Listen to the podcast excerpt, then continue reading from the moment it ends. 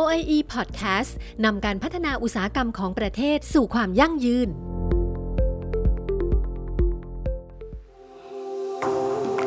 สสอเดินหน้ายกระดับอุตสาหกรรมไทย ขับเคลื่อนอุตสาหกรรมชีวภาพตามแนวคิด Bio Refinery เพิ่มมูลค่าการเกษตรไทย ในชีวิตประจำวันของเรามีผลิตภัณฑ์ที่ผลิตจากปิโตรเลียม หรือน้ำมันดิบหลายชนิด ตัวอย่างเช่น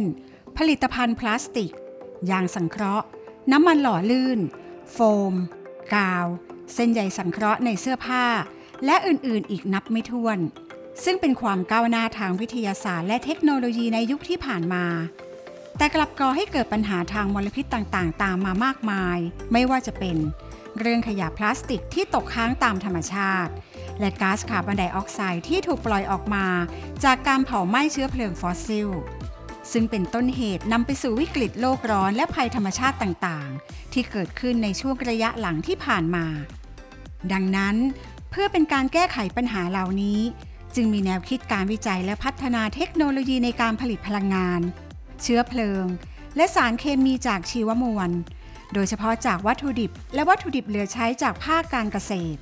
ด้วยการใช้เทคโนโลยีชีวภาพ และแนวคิดของระบบ Bio Refinery ขึ้นมา เพื่อลดผลกระทบต่อสิ่งแวดล้อมที่เกิดขึ้น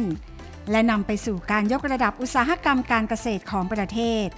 จากอุตสาหกรรมแปรรูปผลผลิตทางการเกษตรแบบดั้งเดิม ไปสู่อุตสาหกรรมแปรรูป และผลิตผลิตภัณฑ์ฐานชีวภาพที่มีมูลค่าสูง อุตสาหกรรมชีวภาพ และแนวคิดอุตสาหกรรมในรูปแบบ Bio Refinery คือการนำเอาเทคโนโลยีชีวภาพ ความรู้ทางด้านวิทยาศาสตร์มาประยุกต์ใช้ในภาคอุตสาหกรรม เพื่อผลิตเป็นผลิตภัณฑ์ต่างๆ ทดแทนผลิตภัณฑ์ที่ผลิตจากปิโตรเลียม โดยในกระบวนการผลิตจะใช้ชีวมวลหรือวัตถุดิบ และวัตถุดิบเหลือใช้จากภาคการเกษตร ที่สามารถผลิตได้ใหม่ หรือปลูกทดแทนได้เป็นวัตถุดิบตั้งต้น ร่วมกับการสร้างให้เกิดความเชื่อมโยงของกระบวนการผลิตที่จำเป็น เพื่อใช้ประโยชน์จากวัตถุดิบให้ได้มากที่สุด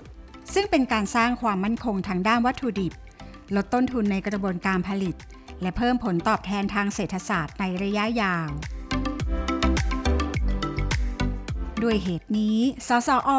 จึงได้ศึกษาการพัฒนาอุตสาหกรรม biorefinery เพื่อยกระดับอุตสาหกรรมการเกษตรของไทยซึ่งสอดคล้องกับแนวคิดการพัฒนาเศรษฐกิจ BCG โมเดลที่ภาครัฐให้การส่งเสริม โดยมุ่งเน้นการปรับโครงสร้างและรูปแบบการผลิตของภาคอุตสาหกรรม ที่ใช้ผลผลิตจากภาคการเกษตรเป็นวัตถุดิบตั้งต้นในการผลิต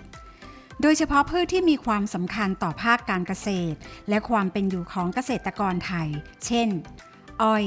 มันสำปะหลัง และปาล์มน้ำมัน ซึ่งจะต้องสร้างให้เกิดความเชื่อมโยงของกระบวนการผลิตที่จำเป็น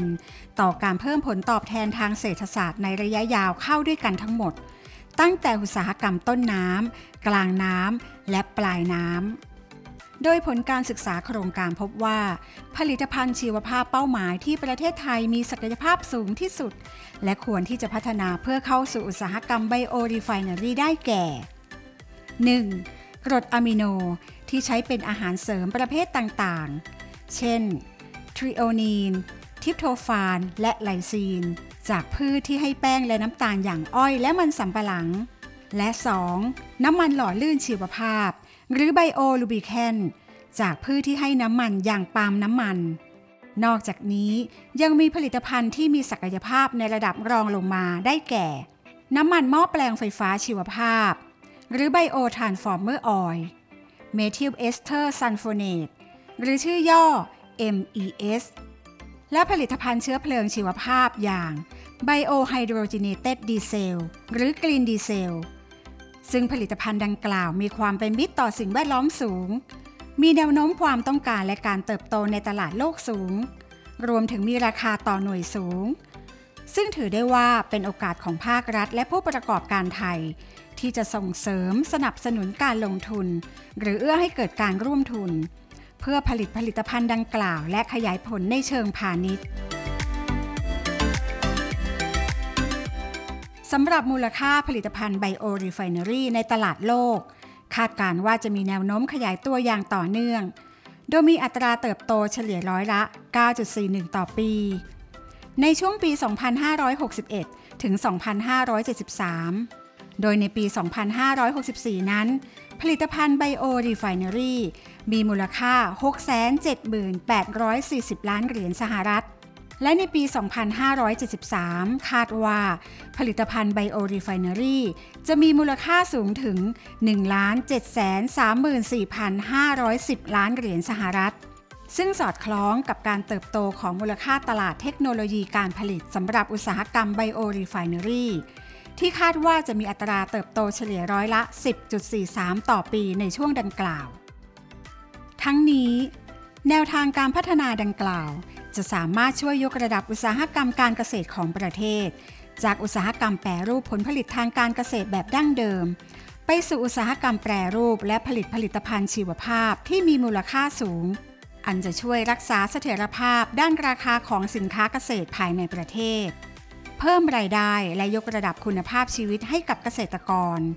ลดความเหลื่อมล้ำทางเศรษฐกิจของสังคมไทย ลดปัญหามลพิษและสิ่งแวดล้อม รวมถึงสร้างมูลค่าเพิ่ม และขีดความสามารถในการแข่งขันให้กับภาคอุตสาหกรรมของประเทศ